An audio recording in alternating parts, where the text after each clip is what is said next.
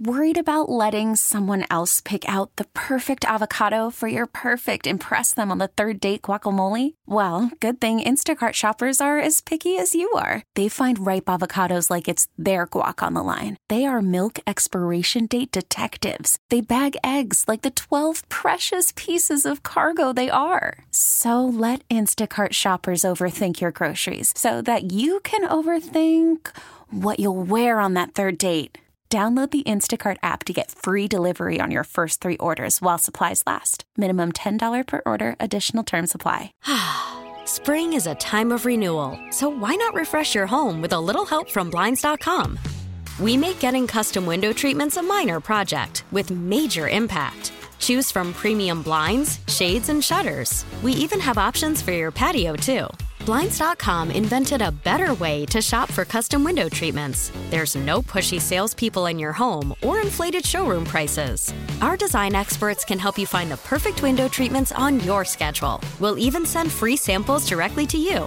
Plus, we can handle the measuring and installation for you. Unlimited window treatments installed for just one low cost. And with Blinds.com, you'll always get transparent pricing, no hidden fees. Our free shipping and 100% satisfaction guarantee can put the spring back into your step and into your home, too. Shop Blinds.com right now and save up to 45%. Up to 45% off for a limited time at Blinds.com. Blinds.com. Rules and restrictions may apply.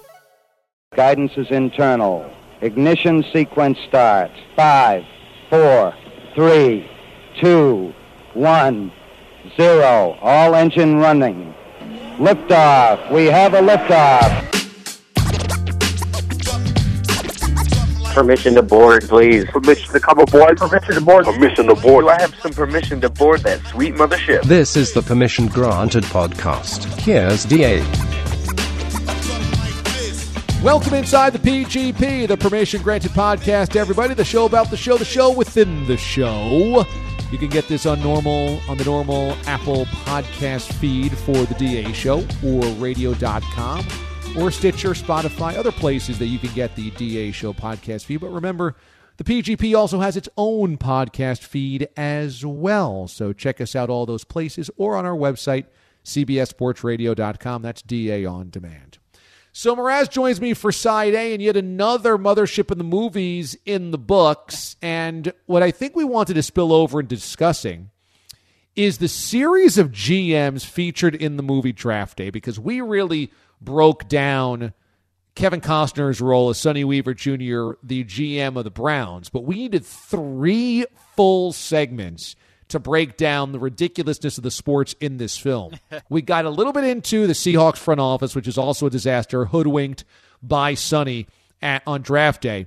But we did not get into the Chiefs, the Jaguars in depth, or the Bills in depth. There was a lot of really terrible front office decision making in this.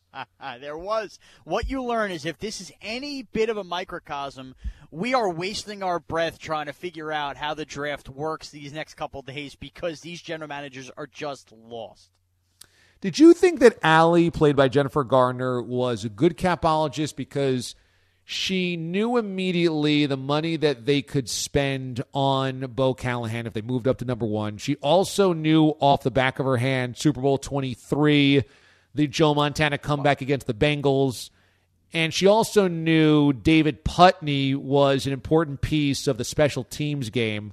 But she also, you know, struck me as a very unconfident person a number of times, kind of with that Jennifer Garner look of I'm sad, I'm worried, I'm I don't know what's going on here. Uh, I'm just going to leave the room now. So there's a couple things that peel back with Jennifer Garner as an employee of the Cleveland Browns that I find a little disturbing when mixing with the personal life. Do I think she's a good capologist? Just a straight up answer. My answer would be yes, based off she's she's clearly mentioned she's an Ohio girl, football's in her blood, and she clearly knows the difference. She's prepared draft wise into where to slot the money. So I think from strictly that point, it's fine. But I, do have to question, and maybe this just speaks to the dysfunction within the Browns organization.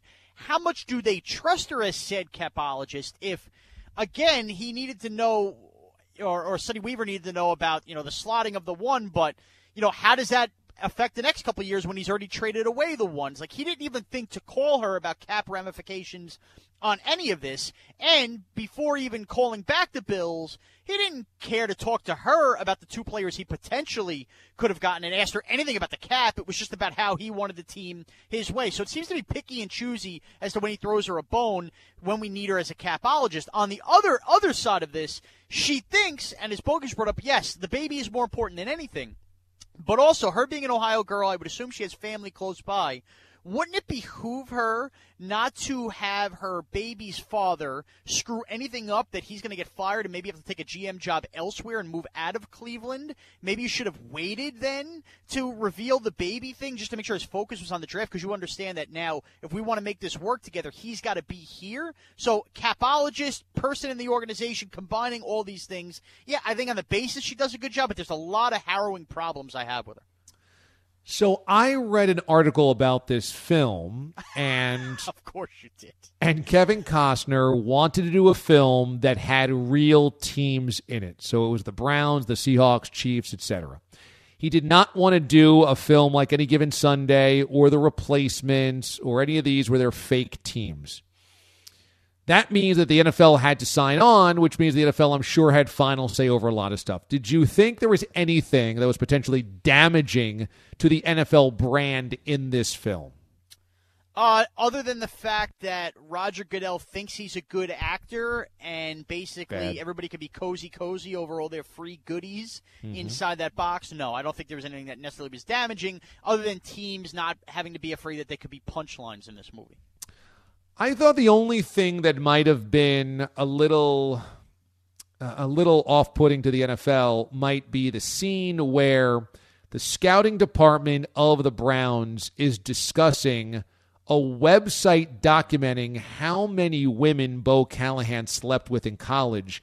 And they are going around though this is a big interesting item and they're all discussing how much they want to talk about all the the hot chicks that he slept with. And I'm like, "Ooh, I I don't know if the NFL would love that look that front offices are like ogling at college girls being bedded by star quarterbacks. They probably didn't. I would imagine, especially with everything that it, you know encompasses. You know, we have to take care of the females here in this world, and I, I guess. But on the flip, I guess you just deal with people will understand it's a stupid movie joke, but in the end, we're getting a ton of pub for what the NFL draft is.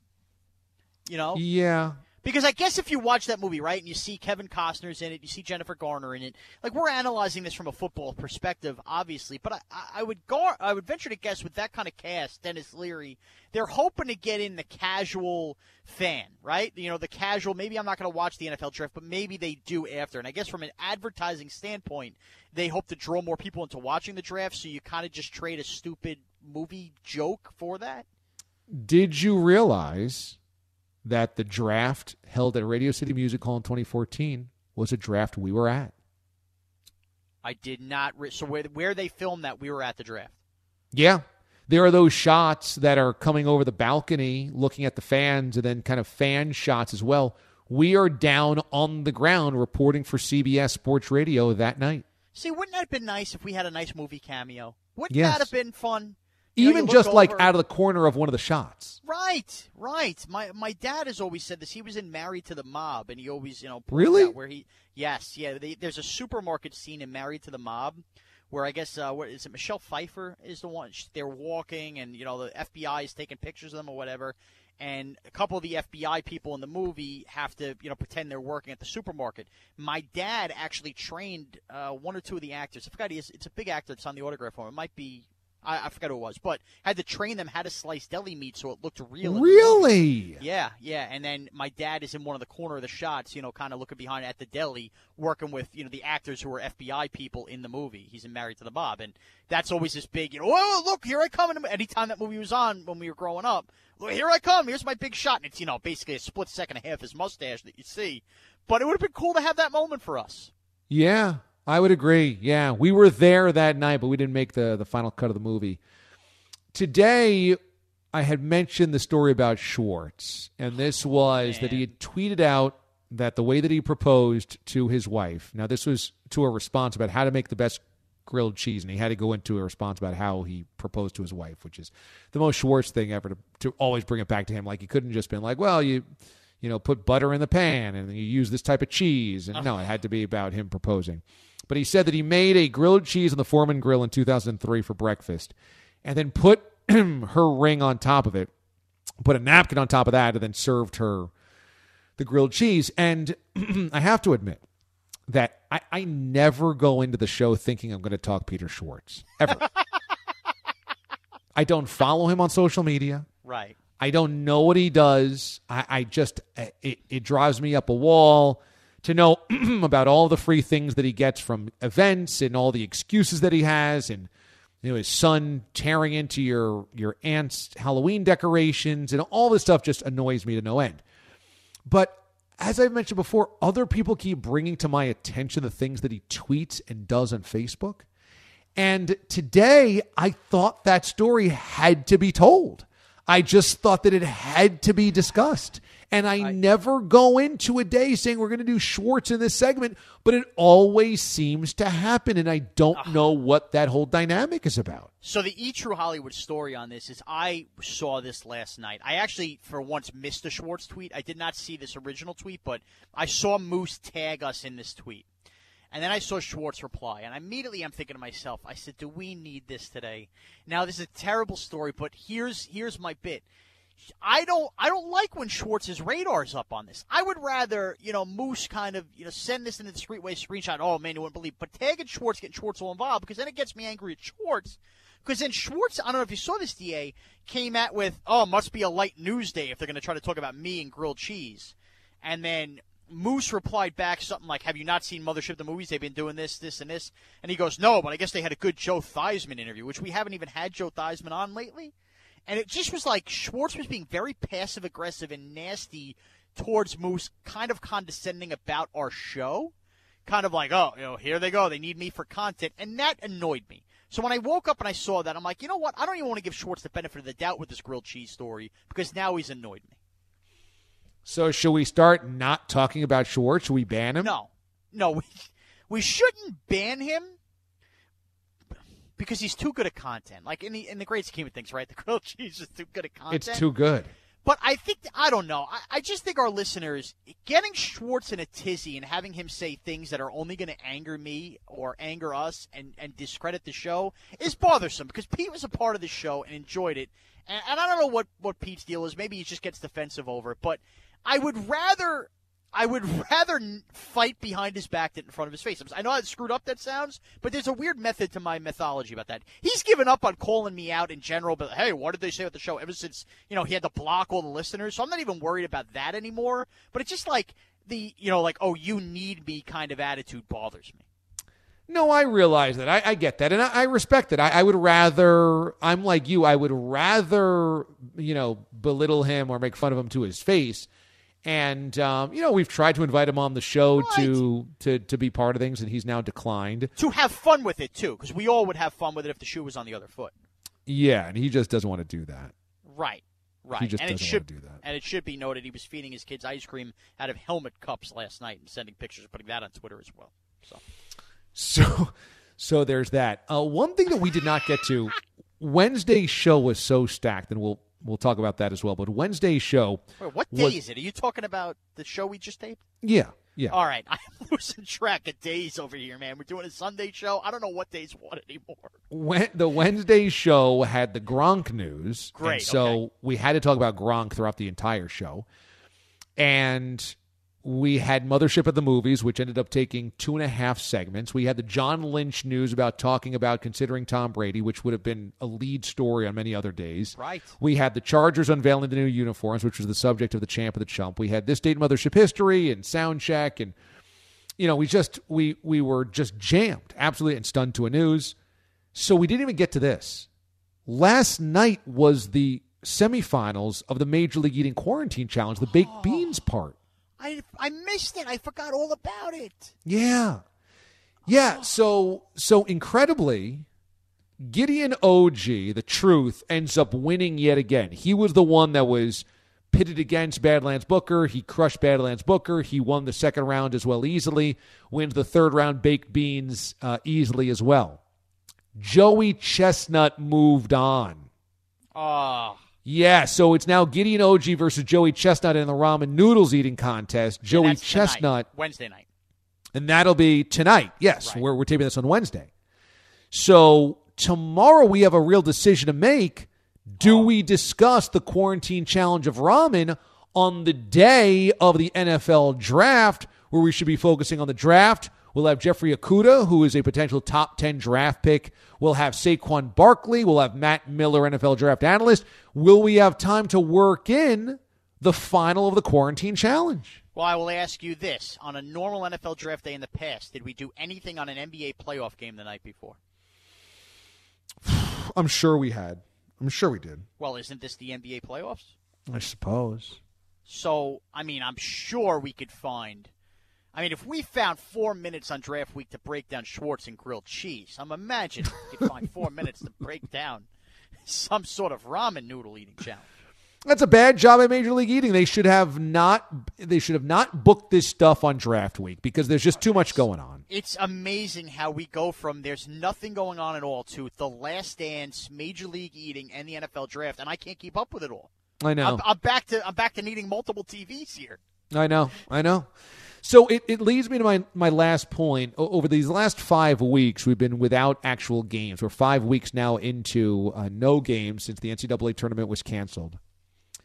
I would say few and far between do we not have things to talk about. Now, the NFL has really helped us out a lot with the free agency and Tom Brady and now Gronk and the draft. That's really helped. But overall, I leave more good stories out now than I did when we had actual games. When I'm when I'm stacking the show the night before, I'm like these are three topics I'd love to get to but I just don't have time to get to them. There's so much to get to nowadays. I don't know how this is happening. it doesn't make any sense. And I send the topic list. I go through topics the night before shows, and normally like I would if if things were normal. And it is amazing to me that I haven't had basically a drop off in the amount I pack in a topic list. There's always something. Now maybe I'll include something that I otherwise would have left out, but for the most part, there's always something, and, it, and it's really shocking to me. So much so, Da, we do the Sunday afternoon show. I wake up on Sunday mornings. The first thing I do before I even make breakfast, I go through top. All right, what are we going to talk about today? I send you a little email. That show ends at 4 p.m. Eastern, and generally speaking, by about 7 p.m. the night before a show, uh, I send the topic list for the next day. So the Sunday into Monday transition is like a day game, night game doubleheader. Yeah. I somehow, in the course of doing that topic list in the morning, doing the show Sunday afternoon, have basically a blank slate of new topics available at my Yeah. fingertips within a three hour period to get prepared for a Monday morning show. That to me is amazing. We rarely rerun topics from Sunday afternoon into Monday morning. Incredible to me. Incredible to me. We can only hope that continues. We can only hope, but so far, I, I would say, from a sports world perspective, while we all are missing games, as far as debate topics worth discussing, there have still been plenty. Yeah. And I think, you know, we're helped out Stun to a News and this date in Mothership history. Sure, sure, sure. Mothership at the roster. movies. When we had the Madness of March series. I mean, we've created enough content that wouldn't normally be there for other shows. But by and large, there is so much to get to every day that it is incredible. And in a day and age where there's no other shows are just dying on the vine. Oh my God, what do we talk about today? We are jammed. So yeah, hopefully this continues. So you got uh, Bogusch coming up on side B. You guys going to break down how bad the Jaguars front office is from uh, draft day? I do have to ask Bogusch an important question of all the general managers who deserve to be fired the most. We'll discuss that next on Side B. Side B is next. All right, welcome into Side B of the PGP. This is Mraz hosting Side B here, executive producer of the DA show, joined by the Bogeyman. Here we are, Quarantine Side B edition. Andrew, hello. I'm glad your voice is back to normal. I got scared Wednesday morning when it cracked in an odd way. So you know the the real deal here is my voice changes, I guess, a lot, and it, whenever I try to get up in octaves or, or whatever, and sometimes I get that real squirrely, uh, high pitched voice that you know I've been talked to by bosses. But I I think the difference is when I'm waking up to do these shows from home. I'm getting, I'm waking up approximately an hour and 45 minutes later than normal. So I already have that going against me. I have- less time that I'm waking up for ahead of time. Number two, I try to get a little green tea down me before I'm ready to speak. I had that a little later on Wednesday, and I think I was just, I was all backed up. I backed up in my voice, and it ended up coming out frog style. Well, not to sound like a bougie radio whatever, but I have noticed that um, I guess just on a normal day, getting up, driving, going into the, going on a train, talking to Bilotti on the train, talking to the newsroom before the show. It's warm up. Like like that's the warm up from my voice. Now, like the first time I'm talking is the first time I'm on the radio at like 6:20, Right. And the voice can be kind of crappy at times. So they're definitely there is something to having to like wake your your voice up, I guess. Uh, and for sure, and and especially when you come out the gates out of a show, you know, you want to be fired up, you want to be passionate, you want to have a real opinion, you want to be formed on everything. And I'm excited to talk to Da right out of the open there, like I am every day. But it's very rare on a normal day where we're in studio and none of this is going on that Da actually angers me with Right. the take he has. For him to actually anger me that I need to get agitated and I am bothered, and then you throw in all that other stuff, my voice just isn't ready. I come out sounding, uh, sounding like Rolf there. Yeah, but it worked. It was good. We did, it gave us a segment and some more drops. So everybody wins. It did. It gave us a fail. Now we did. I, I can't believe it's the fifth movie in Mothership at the Movies, which is just. I mean, these weeks are they're all meshing as one. I mean, somehow he got game was three weeks ago. It doesn't even make any sense. But I did want to pick your brain because draft day is we do a little more in depth here. I guess three segments weren't enough. I did want to ask you of the three general managers highlighted, who, if you were the owner of any one of these teams, do you think should have been fired most? Is it Tom Michaels, the Seahawks GM, who gets three ones, only to cough them back up instead of just picking up the phone and calling the Jaguars himself to try to get back for Bo Callahan? Is it Sonny Weaver, who's all over the map, ends up with a punt returner, still trades three twos, ends up taking a running back in the first round anyway? Or is it this poor sap in Jacksonville, we still don't know his name, who has the sixth overall pick, could take Bo Callen, but instead does a safe thing and doesn't even get another number one for it, gets three twos? Who would be fired immediately if you were one of these owners? I mean, first of all, none of them are Belichick slash Caserio. I mean, they none. They're, they're all different variations of trash, I guess. But the guy in Jacksonville, I mean, I, I'm so hung up on the fact that that no one knew his name. I mean, how is how is, I'm assuming the guy was like somebody's assistant GM Right. before becoming head of the Jaguars. Worked So his way fact- up, right. Yeah, I mean, the fact that no one knew who he was seems to be a really big red flag for Jaguar management.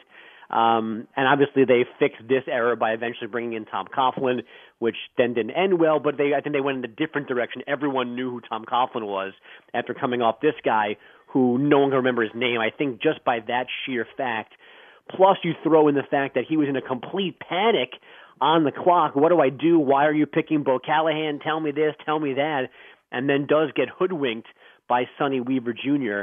Um, to me, he's the first one that's got to go. Okay, so I would think that normally, but I think because he's so new and he at least, I guess you want to call it safe, didn't whiff on a first round pick and got three potential starters in the second. As bad a trade as it is, somehow I think he survives. To me, I think it's Tom Michaels with the Seahawks in this movie because he not only does he make a trade to get three first, which is like an unbelievable haul, he has the entire city and fan base calling for his head from the parking lot, then uses that as a panic, ends up giving back all those three firsts while still not owning that first overall pick to get the sixth pick and has to kick back a punt returner. I think you wake up the next day in Seattle going, wait a minute, okay, we ended up with Bo Callen, but why did we go through all this? Now we ended up for no reason losing a punt returner, and it was all to save what, seven million cap space for sliding? Yeah, No I- sense. To me, he's got to go. I don't I don't like I don't like the mental midgetry of getting spooked by angry Seahawks fans outside your window and then just going completely off the rails. Um, but you know, and and then getting put in a place where you have to give back those number one picks to get the guy you actually want. And I guess there is some benefit to getting him then than at number one price tag wise. Mm, but again, like no, none of these guys are great, and almost by accident, Sonny Weaver Jr. looks like Bill Belichick in the end here. Um, maybe by accident again, but yeah, I, I, I can see your point. I don't think any one of them should keep working. I guess, um, but I still, and I even like to, into a reality sphere. Like I'm assuming there was a discussion with the people between making the movie and like NFL consultants on this, like who can we make fun of in the league? Like someone decided it was okay that no one knew who the Jaguars GM Right. was, which is an amazing decision to me, and I can't get past that. So again, I'm going to stick with him, but Michaels doesn't keep his job either in Seattle. I, it's just a disaster. Now, there's two more things before I let you go I wanted to get to with the movie itself. Okay, number one. I don't know if this is a knock on the Browns organization or a knock on the movie itself if we go movie part, but did anybody think over the course of watching this movie, was I the only sicko that thought about this in my head? How many hours is an intern legally allowed to work? Because it, this this intern, basically on his first day in Cleveland, who has his laptop smashed, broke, who sees everything going on. Boy, that kid can write a book after one day. Is basically there first thing in the morning all the way through midnight. I mean, how is that legal?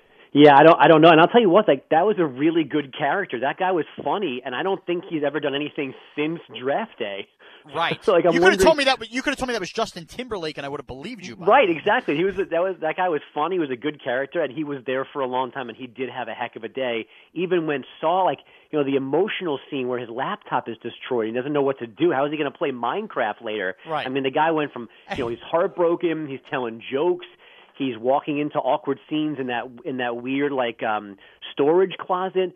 He he had a very impactful. If he didn't go back the next day, I would completely understand why he didn't. Well, and also Kevin Costner goes, "We'll get you a new laptop. You know, all the bells and whistles. How about you give the kid a job? yeah, I mean, you you know, paycheck. Right. How about, Yeah. how, about, how about you give this poor kid a job, not just a laptop with quote all the bells and whistles. Now, Yeah. last thing, last thing I wanted to get to with this with this movie, how is it possible that an elderly grandmother is so capable on Twitter to read breaking news, but Nick Saban can't?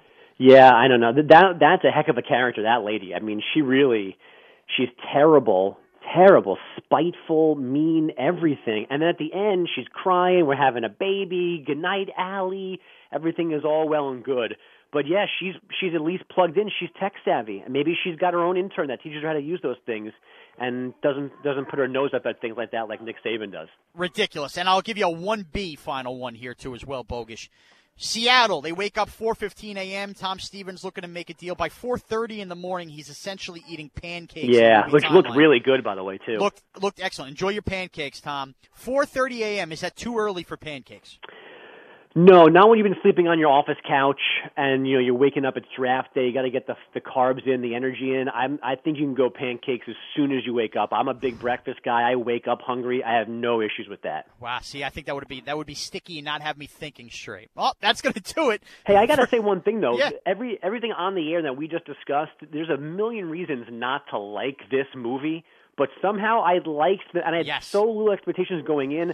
I mean, I wouldn't watch it again, but I thought I was going to be bothered by it. I wasn't bothered by it, and it made me actually wish that we had a draft where you where there was drama about the number one pick. I mean, imagine Right. the tizzy we would be in the next morning if it, like Friday morning, just imagine the Bengals say Chase Young's name instead of Joe Burrow for all Oh. of this. It'd be mayhem, and we're Right. never going to get that. No, you're right. I, I agree with you. The movie, it's one of those classic. The movie is so terrible for so many reasons, but I thoroughly enjoyed it. Thoroughly enjoyed it. So it makes it makes no sense. And it should be noted that uh, Bogusch and Da were arguing pre-show about whether the movie was good or not, and Da quote called out Bogusch's taste in the movie. Your taste is trash. Yeah, So no, I, a- I saved that one just for future reference. Yeah, that's a storyline that will continue to develop. uh, you can follow Andrew Bogusch on Twitter at Andrew Bogusch. You can follow me on Twitter and Instagram at MrazCBS. Keep everybody's heads up. Have a great week, everyone.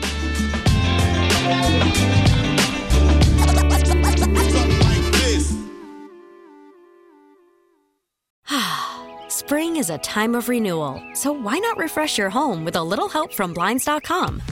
We make getting custom window treatments a minor project with major impact. Choose from premium blinds, shades, and shutters. We even have options for your patio, too. Blinds.com invented a better way to shop for custom window treatments. There's no pushy salespeople in your home or inflated showroom prices. Our design experts can help you find the perfect window treatments on your schedule. We'll even send free samples directly to you.